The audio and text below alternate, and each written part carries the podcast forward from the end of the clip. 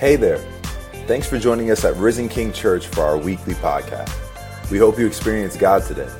Make sure you visit us at risenking.life to take all your next steps and follow us on Facebook, Instagram, and YouTube. Enjoy the message.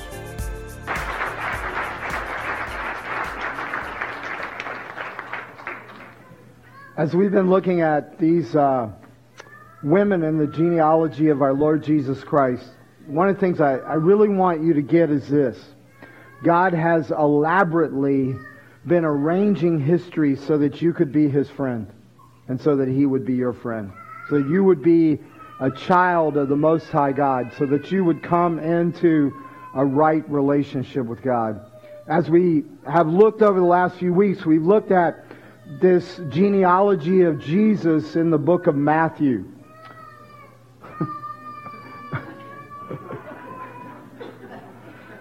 I have little voice today. He has lots of voice.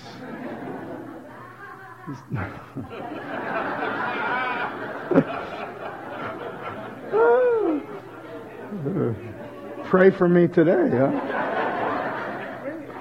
So, as we looked at these these genealogies it's so interesting because in it are these, these five women who nobody would put in their genealogy in the days of Jesus.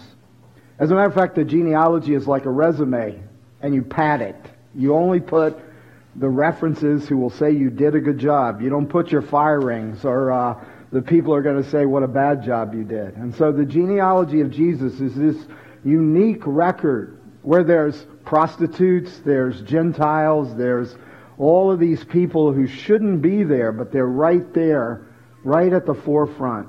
And, and what Matthew is doing is he's relating the background of Joseph, who is the legal father of Jesus, relating that background to us to show that Jesus' heritage comes through Abraham, comes through David.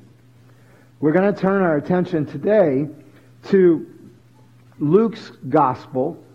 You see, Luke was not Jewish. He was a Gentile. And he was a historian. And he used what are really modern methods of research. And what he did was he went and he sat down with Mary and he recorded everything that Mary told him about the birth of Jesus. And so what we have in this record is we have Mary's extraordinary story of how it was revealed to her how she would be the mother of the Lord Jesus Christ. And what we see in, in, in both of the stories of Matthew and we see in the stories of, of Luke, we see how God used extraordinary women in extraordinary circumstances. But there's a, there's a radical difference in the story of Mary. Every woman that we've talked about so far when they met God, they were in terrible circumstances, but coming to faith, their lives were transformed in such a way that they are now have incredible fame and glory and, and they did incredible things with their faith. Their lives were made better. They were women of poor reputation who by faith became women of great reputation. But in the case of Mary, you have a teenager. I mean, she's probably 14, 15 years old. She has lived her life according to her family's traditions. She has lived her life by the law of God. She is following what her family wants for her predictable life. She's engaged, which in those days was basically she was legally married. She had not yet consummated the marriage with sexual intercourse, but in every way she is married to Joseph. And so when God invades Mary's life, it doesn't turn out for the better. As a matter of fact, it destroys her reputation. She becomes known as a woman who either had an affair, who cheated on Joseph, or a woman who was raped by a Roman soldier, but either way, for the rest of her days, she is, she is tarred with this stigma of an illegitimate child. All of those women that I talked about, every one of them had come from bad reputations, but then by faith became women of great reputation. Mary, as a woman of faith, loses her reputation. And instead of her life getting better, it gets harder. As a matter of fact, nothing is worse than a parent having to watch their child die.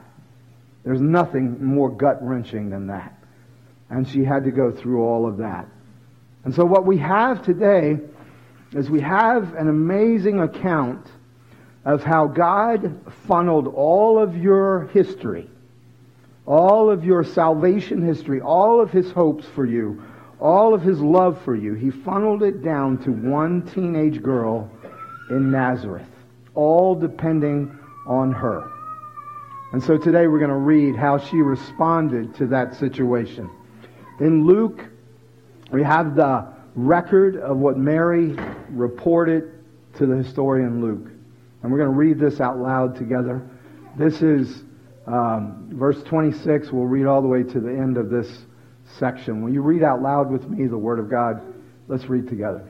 In the sixth month, the angel Gabriel was sent from God to a city of Galilee named Nazareth, to a virgin betrothed to a man whose name was Joseph, of the house of David.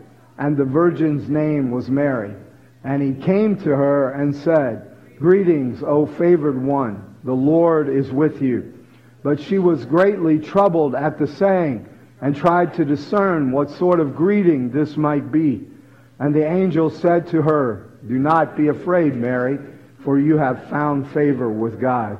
And behold, you will conceive in your womb and bear a son, and you shall call his name Jesus. He will be great and will be called the Son of the Most High. And the Lord God will give to him the throne of his father David, and he will reign over the house of Jacob forever, and of his kingdom there will be no end. And Mary said to the angel, How will this be, since I am a virgin? And the angel answered her, The Holy Spirit will come upon you, and the power of the Most High will overshadow you. Therefore the child to be born will be called Holy, the Son of God. And behold, your relative Elizabeth in her old age has also conceived a son. And this is the sixth month with her, who was called barren. For nothing will be impossible with God. And Mary said, Behold, I am the servant of the Lord. Let it be to me according to your word. And the angel departed from her. Now, this first part that I'm going to say to you, you may not want to hear anything else I have to say after this. Many of you have been taught and it has been communicated to you that Mary can convey grace to you. As a matter of fact, there are many of you who probably prayed a prayer that is based on the greeting that the angel gave to Mary, where he said, Hail Mary, full of grace. Now, the problem with that is that that is not what that greeting means. That greeting means that Mary is a recipient of grace, not a source of grace. Mary has no more grace to give you than you have to give each other. Mary is in need of grace just as much as you are in need of grace. She will be saved by the son that she bears. She will not be a savior. She will need a savior. She, she is someone whom God has favored and God has chosen to be his instrument to bear his son, but she is never a co-redemptress with him.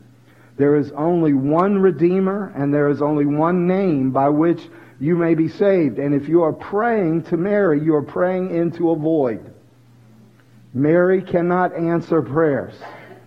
Mary cannot do anything for you. I would, I would venture to say she is grieved when you do not pray to her son or pray in the name of her son because she knows what many, many religious people do not know, and that is she was as much in need of salvation and grace as every one of us in this room. And so this story is not a story of someone who sin, is sinless. Matter of fact, everything in her history, everything in her family's history, reveals that they were the most dysfunctional family God could have chosen. They are filled with murderers, adulterers, they are filled with Gentiles, Canaanites, Amorites, Moabites, all of these bites Bitesonites, you know? I mean, there's every kind of reason for them to be rejected. And yet, God is saying, I have orchestrated all of this to come to this one teenage girl and for this amazing thing to happen. And the, the thing that happens in Mary is for us. It is uh, the gift of Christmas that the angel brings to us. What's in the gift? Well, first and foremost, in verse 32, the angel says this, the one that you will bear, he is the Son of God. Now, you must understand this. This is not the angel saying that this is some lesser God. He's saying that the one that you will bear is God himself. As a matter of fact, he calls him the Son of the Most High, which is the highest title that you can give to God. It is a, a title of his, his omnipotence, his all power. It's a title of his incredible holiness. It's a, it's a title that he is everywhere present and that he knows all things. There's no one, there's nothing higher than God. And the one who will be born in her womb is God himself. But at the same time, he says, and he will come from this house of Jacob. This is such a, a powerful merging of the necessity of our story. We need a holy sacrifice. You have guilt. You have shame. You have secrets in your life. You have things you can say you're sorry for, but it won't change a thing. You need a holy sacrifice, one that is acceptable to God, one that will truly take your sins away. And, and if God Himself had not come in the form of Jesus, there would be no sacrifice for you. No lamb can take away your sin. No blood of bulls or goats, no amount of, of, of penitence on your part can ever change the fact that you're a sinner in need of a Savior. And the very line from which Jesus came is the line of Jacob. Do you notice he uses the word Jacob? Do you know what Jacob means? Liar. Con artist. Manipulator. He, he's saying here, look, I brought Jesus out of the line of this dysfunctional family full of sinners. Why did I do that? Because I wanted you to know that if you come to Christ, you qualify. It isn't for good people. Christmas isn't for good people. Christmas is for people who know they're bad people. People who know they're guilty. People who know they need forgiveness. People who are tired of secrets. People are tired of faking it till they make it. Christmas is for people like Jacob. And the, the story the angel tells is that the kingdom of this Lord Jesus Christ, when you connect to Him, is not a here today, gone tomorrow kingdom. It is an eternal kingdom. Because the one who is born in Bethlehem is from eternity to eternity. You're not latching on to a trend. You're catching the wave of eternity when you give your life to Christ. And so Mary is told the Holy Spirit will come upon her. She's, she has never been with a man and she doesn't have any idea, how can I have a child? And the angel says, the Holy Spirit will come upon you. The shadow of the Most High, the presence of God will overwhelm you. And then he says, this baby is to be called the Holy One, the very Son of God. Do you understand what this is saying? It is saying when he sacrifices for your sin, he is an acceptable sacrifice. See, when you sacrifice for your sin, all you're doing is just kind of muddying the water. Because you can't take away your past. You can't take away all the things you've done. You can't make right. I, I, will give you a simple illustration of this. When a parent promises a child something and then doesn't fulfill it, and, and then the parent comes back and says, I'll make it up to you. I'm still waiting for my dad to make up those promises. I don't think he ever will. How about you? I'm 60 years old. I'm still waiting. Of all the things I was promised that were never made up. You understand? You can't make up what you've broken. You can't undo what you've done. You can't unsay. I mean, how many of us who are married have said things in anger and they go, I didn't mean it. Then why'd you say it? It's in there somewhere. It's some belief about that person that came out in anger. You can't unsay it. You can say, oh, I'm so sorry, but it doesn't unsay it. Are you getting my point right now? In other words, all of us are living kind of superficially forgiven lives. We're living kind of shallow sort of intimacies because we are afraid that somebody would really know us. And if they really knew us, how could they love us? And yet here God says, I have sent the Holy One who himself has no secrets, who himself has nothing to hide. Everything he does is righteous. Everything he does is in accordance to the obedience to his Father. And when he dies in your place, he is a perfect sacrifice. All of your sins can be put on him because he is holy. And God accepts his sacrifice. And the resurrection of Jesus Christ is the receipt that God has accepted the sacrifice. Come on, that's pretty good. I mean, I, I, let me give you. A, I'll give you my favorite illustration of that. I hate shopping at Costco. I I just hate standing in line there. It's too much sensory going on. I hate that place. Okay, but what I hate worse is you have to stand in line to get out of that place, and you have to show them a receipt, right? I'm certain that hell is you're stuck in Costco with no receipt. You see, but here's the thing. When you show them the receipt, you are saying it's paid for. They gotta let you out. Because they can't ask you to pay again for what you've already paid for. The resurrection of Jesus Christ is a receipt that your sins have been paid for by the Holy One. And when you leave this world, you'll have a receipt. You won't be stuck in Costco for eternity. Are you hearing me today? So, what Jesus, what Jesus is, is he is the Holy One. He is the Lord himself. He's not just a good religious teacher. He's not a good example only. He is God himself. When Mary goes to Elizabeth, her cousin, Elizabeth had been barren. She was an older woman and unable to have children, beyond childbearing years. She gets pregnant. The Lord gives her fruitfulness in her womb, and John the Baptist, the forerunner of Jesus, is her baby. As soon as Elizabeth sees Mary, she begins to proclaim, You're the mother of the Lord. She's saying, You're the mother of Yahweh.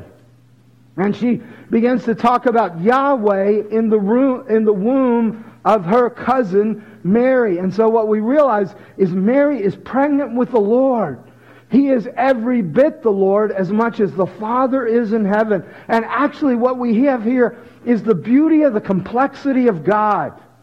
God is one. There is only one God, but He exists in three persons always. He is always Father. He's always Son. He's always Holy Spirit. And in the conception of Jesus, you see all three. You see the plan of the Father. You see the work of the Holy Spirit. And you see the manifestation and the incarnation of God the Son. Our God is not a God you can deduce. He's not a God you can simply kind of intuit. He is a God who has to be revealed to you because He's higher, He's bigger, He's greater than your mind can comprehend. But here's what this story says. He wants you to know Him. The infinite God, the always eternal God has become finite. Do you understand that? The immortal God became mortal. The Holy One became huggable. Think about that. The one who created you was willing to be swaddled. He was, he was omnipotent, but he had no more power than a fetus. The impossible became possible. I love that. I love that statement. It's the first time it's ever said. With God, nothing is impossible. I cannot tell you how many times in my life that one verse has gotten me through. I remember when I was a young husband, a young father, and we didn't have enough money for the bills or for the rent. And I'd go, oh God, but with you, nothing is impossible. And every month, God would provide. I can tell you the times I thought, there's no way we're going to make it. And yet I would proclaim, with you, nothing is impossible. Recently, it became so precious to me when I heard that Lisa had cancer at 5 o'clock in the morning on a Thursday morning. Immediately I went, but God, with you, nothing is impossible. And he defeated her cancer.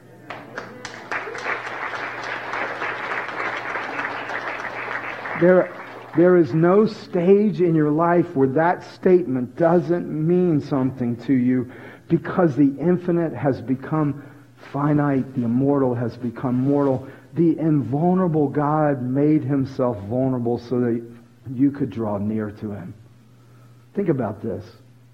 If he's invulnerable, you can't get near. If he's unknowable, you can't know him. So what did he do? He made himself known to you.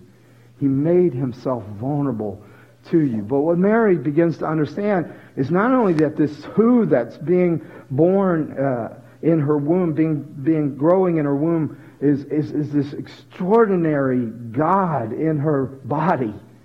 But also there's a, there's a, there are things that she has to believe about him and about who he is that begin to transform who she is. And, and so the angel speaks over Mary, and he uses a word we use too shallow, in such a shallow way or superficially. We say blessed. I am blessed. Half the time when people are saying they're blessed, they're just lying.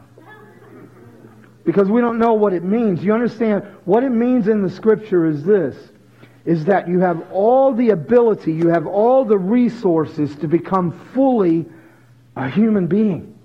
You have everything that you need to actually fulfill your destiny, to become everything you were meant to become. When you're saying, I am blessed, it means that you're no longer, you're no longer just centered on yourself. You see, as long as you're centered on yourself, then everybody else in your life is just there for you. You're a narcissist. You're self-centered. You're an egotist. Because, because you only keep them in your life if they keep doing what you want them to do. You only keep them in your life as long as they don't annoy, irritate, or stop being what you want them to be. So in reality, you see, without Christ at the center of your life, there is no unconditional love. There's only conditional love conditioned on them doing or being exactly what you want them to do or be. But when Christ comes into the life, for the first time, you know what it is to be loved unconditionally. And instead of trying to produce something you can't produce, him at the center, you begin to receive and then distribute love out of the basis of being loved. Only if Christ is in that center of your being will you ever truly be fully human. And that's what he's saying. That's what the angel is saying to Mary. Mary, we are now going to give you in the center of your being a truth that will transform you in such a way that you will reach your fullest destiny. You will know what fullness is. And the, the truth of the message of Christmas is that God has always wanted you to reach the fullness of your destiny as well. That he has always wanted you to know what it was to live in blessing, not for blessing. To live in his grace, not for his grace to live in his favor, not for his favor, and to be able to, instead of centering on self, be centered on Jesus who will take care of yourself. So the question then is, what does this mean for Mary? How does she begin to understand and respond in some ways to this Christmas message or this Christmas gift? And there's really four things that she begins to unpack. But she does so once she has heard from her cousin and she begins to worship God, she, she begins to understand what's going on. She begins to worship God. And what we call that worship is called the Magnificat. My soul magnifies the Lord, she says. And my spirit rejoices in God my Savior.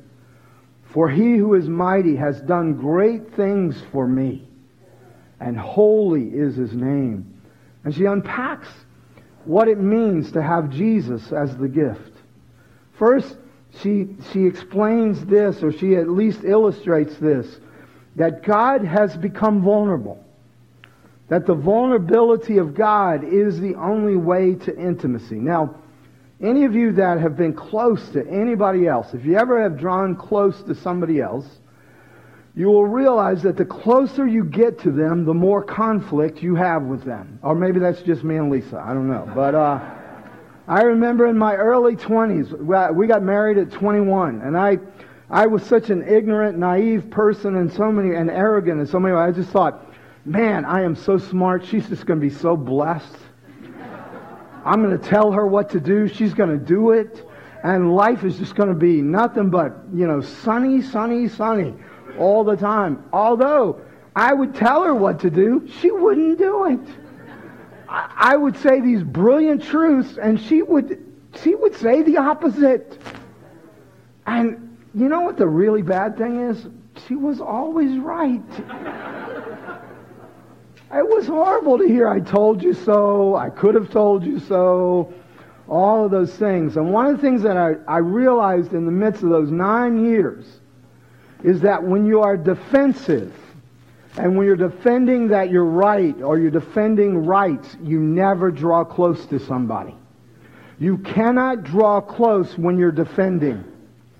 In order to draw close, somebody has to decide that the intimacy, the closeness, is more important than being right.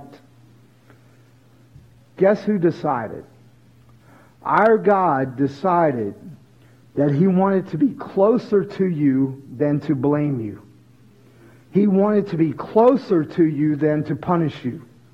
He wanted to be closer to you than to condemn you. While you were still angry with him, while you were still indifferent towards him, while you were rebelling against him, while you were not his friend, he chose to take the blame, become vulnerable because he wanted closeness with you more than he wanted to be right. Oh, please hear this. Two of you heard it. Please hear this. If you've ever had somebody do this for you, it is, it is mind blowing. Where suddenly you're going, I'm right, I'm, I'm right. And they're going, I'm right, I'm right. And then suddenly you go, I'm right. And they go, okay, you're right. You're, wait, wait, wait, wait, wait, let's, hold on a minute. Let's fight a little longer. You're kidding me. You know, you're saying I'm right. In a way, that's what God has done. He said, I've stepped out of the argument. You no longer have to defend your life. I took the blame for you. I took the punishment for you. I more want you near me than I want to be right. Do you not see the humility of our God? That he who could live in invulnerability and who could defend himself because he never does a wrong thing has chosen to take a wrong person and make you his child. And in order to do that, yes, in order to do that, he had to take the blame for you. He stopped the argument so that he could have intimacy with you. Here's what, here's what uh, Tim Keller says. He says, God gave the ultimate expression of letting his defenses down by becoming one of us. Only by becoming vulnerable can the relationship become intimate. God became someone we could hurt, even kill, in order to get us back. This is for you. Do you not see this?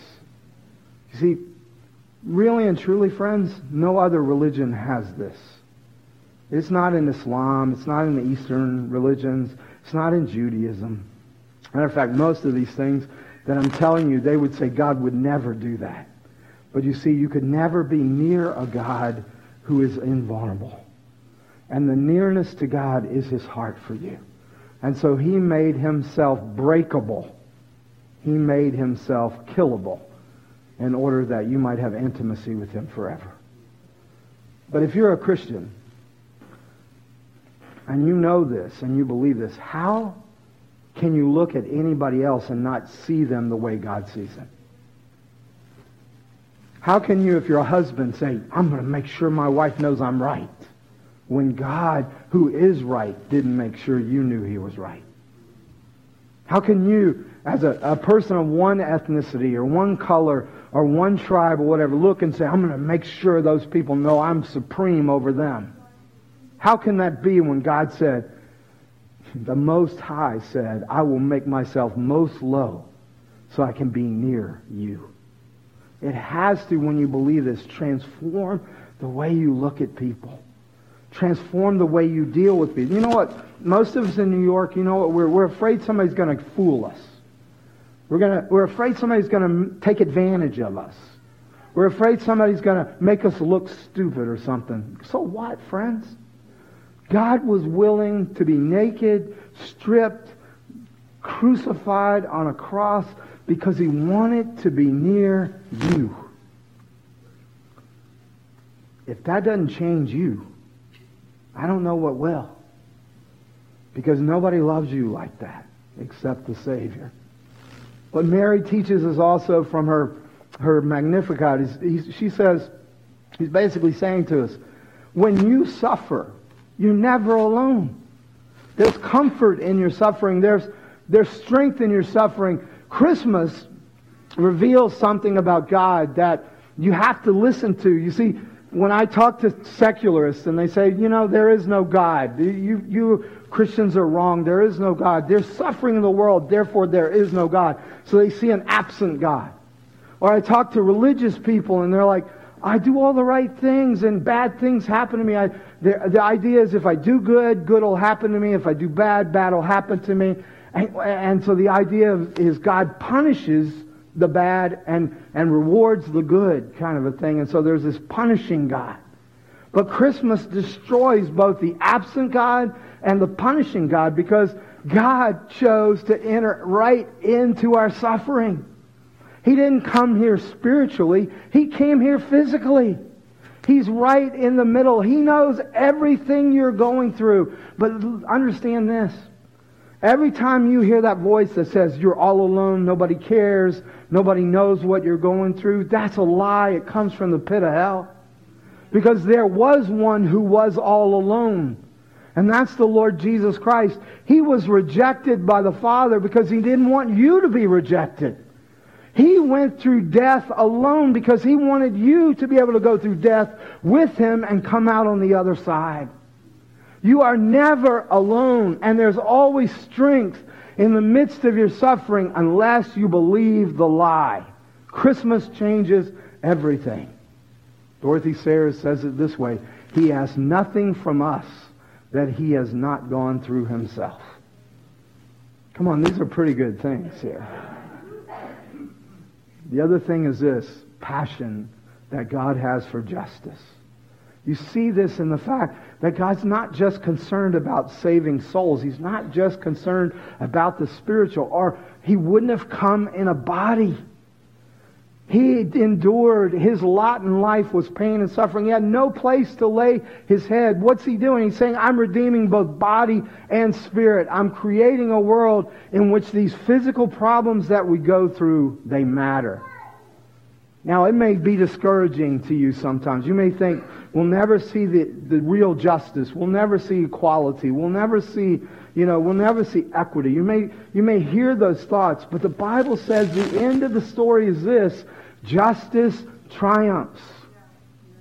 We know the end. This is a chapter in the book. The last chapter is justice triumphs. And whatever you're doing for the passion that God has for justice, you are doing God's work. I was I spent a year in Detroit. Changed my life forever. For good though. But I was I was working there was a mission I was working in. And it was all drug addicts and, and alcoholics and prostitutes and homeless people. And it was the toughest mission I've ever done. Any of you ever think social work is romantic? It is not romantic. It's smelly, it's hard, it's difficult, it's discouraging. But the man who led that mission never got discouraged. Even though the people would go back to the drugs, they go back to alcohol, they go back to the streets, all of that stuff. And even when people were really radically saved, they would move on to safer places. So his mission was constantly turning over. I said, How do you do this? He said, The Lord said, The poor you will always have with me.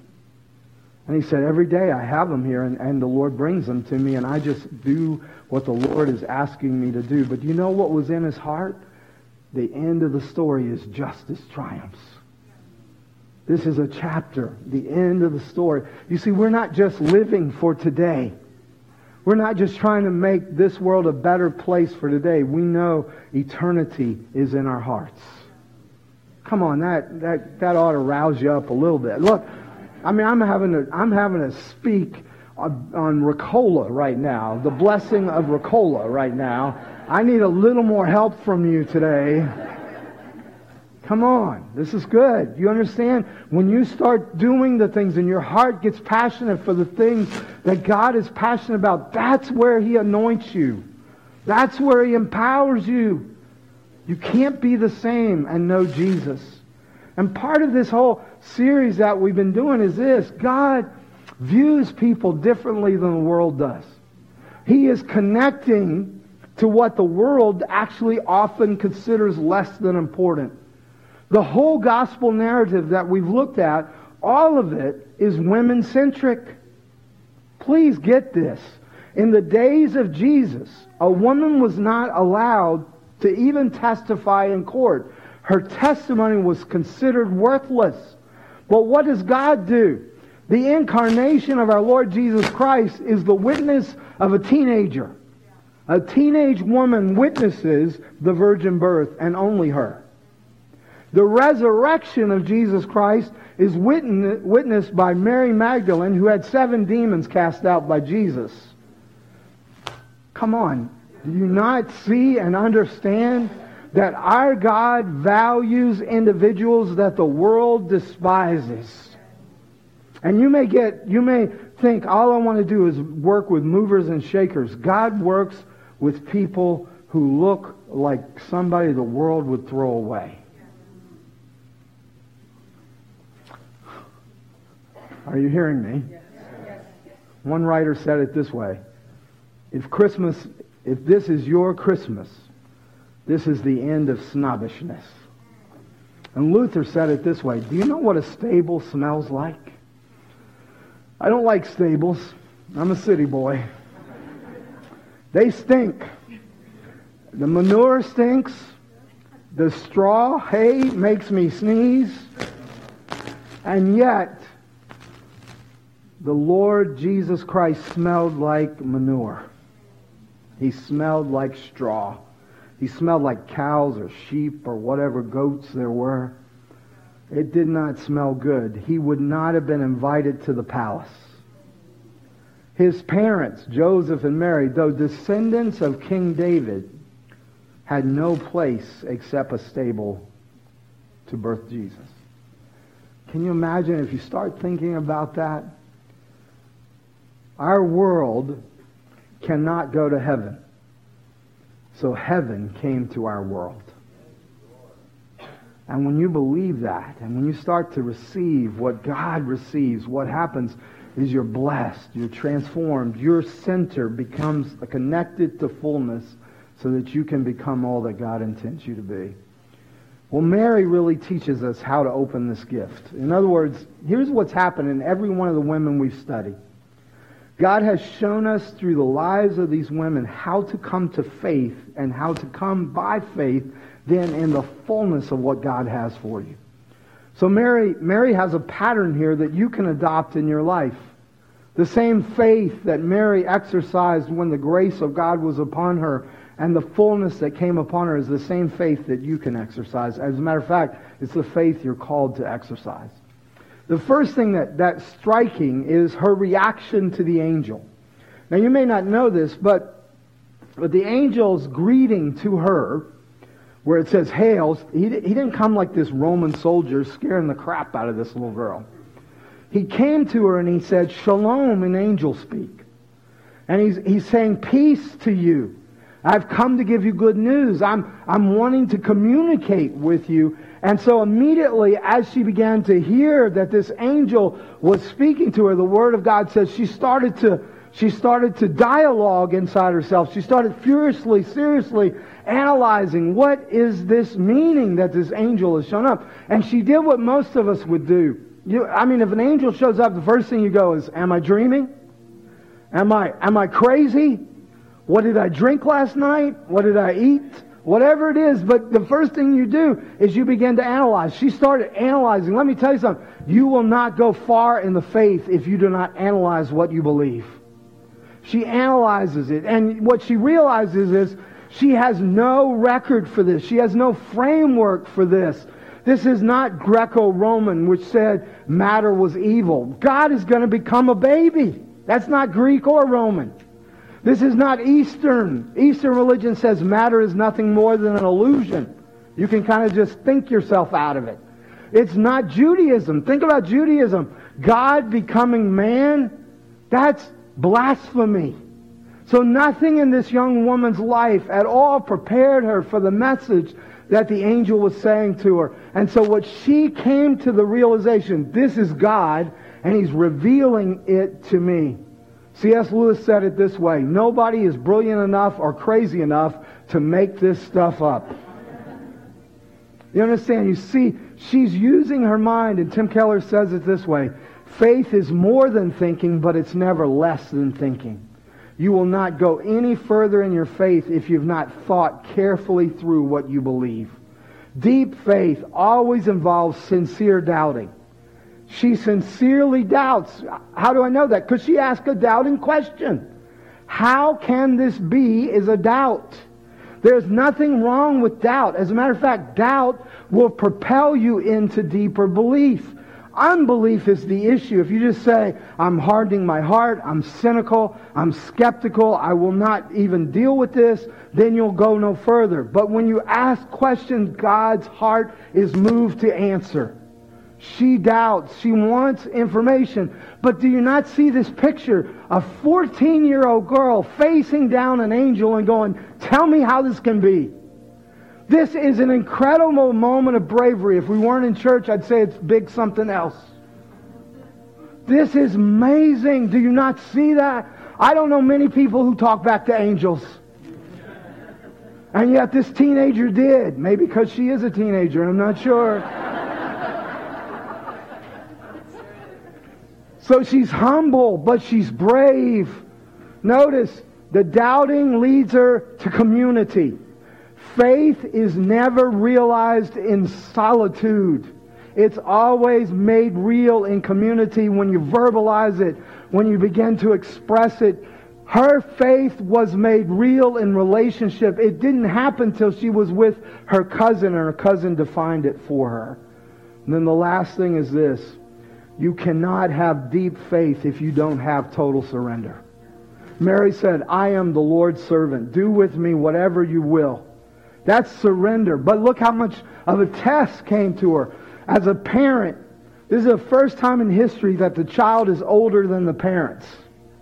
And so as parents, they were not allowed to name Jesus. The, the name Yeshua, Jesus, came from the angel.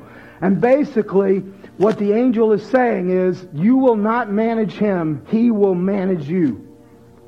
Can you not see that? If you're going to go deep with God, if you're going to have deep faith, if you're going to fully realize your destiny, and only God can get you there, then it has to be you have to surrender control. If you keep control, you're God, and God is you're asking God to be your personal assistant. And God, who is the Most High, will not be your personal assistant. Are you hearing me? Many of you have given up on prayer, but you've given up because you're not giving up control. Even those who pray, Hail Mary, full of grace, often they're trying to keep control and getting Mary to give them more power to have more control. That is not spirituality from the scriptures. Spirituality, even Mary's spirituality was this total surrender. I can't even manage my own child. My child will manage me. Now, some of you are doing it, it's just plain unhealthy. That's not the normal way. It's only because he's the Son of God. He's the Son of God, the Ancient of Days. And she had to give in and say, I'm not the Lord of my life. He is. Will you stand with me?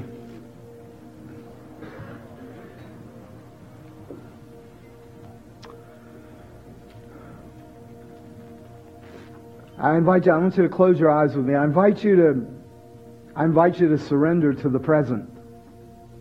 Surrender to Jesus like Mary did. And I'm going to give you the words, and you can decide if it's your heart or not, if it's your desire, your longing.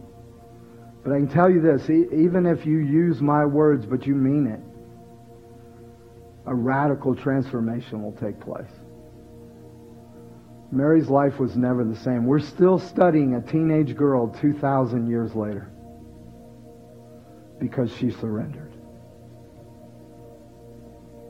Would you say these words with me? Dear Lord Jesus, you are the immortal one, but for me you became mortal. You're the unbreakable one, but for me you were broken. You are the Holy One, but for me you became huggable, vulnerable, because you wanted to be near me. This day, I choose to be near you. I surrender control of my life, the management of my life. Lead me, guide me. I am your servant. As we close this out, I, I just want to say this to you. You never need a religious prayer. See, you're in a relationship. And a relationship is not through somebody else. A relationship is one-on-one. You with God. And all of history has moved to this moment because God has moved heaven and earth so that you could be his friend and so that you would be his son or his daughter. He never wants you alone in the storm. He never wants you to think that injustice will triumph. He never wants you to believe that you are less. But he wants you to know how much more he loves you than, than you even love yourself. Let that happen today. Let that surrender be real. We seal this now in Jesus' name. Amen. Merry Christmas, everyone.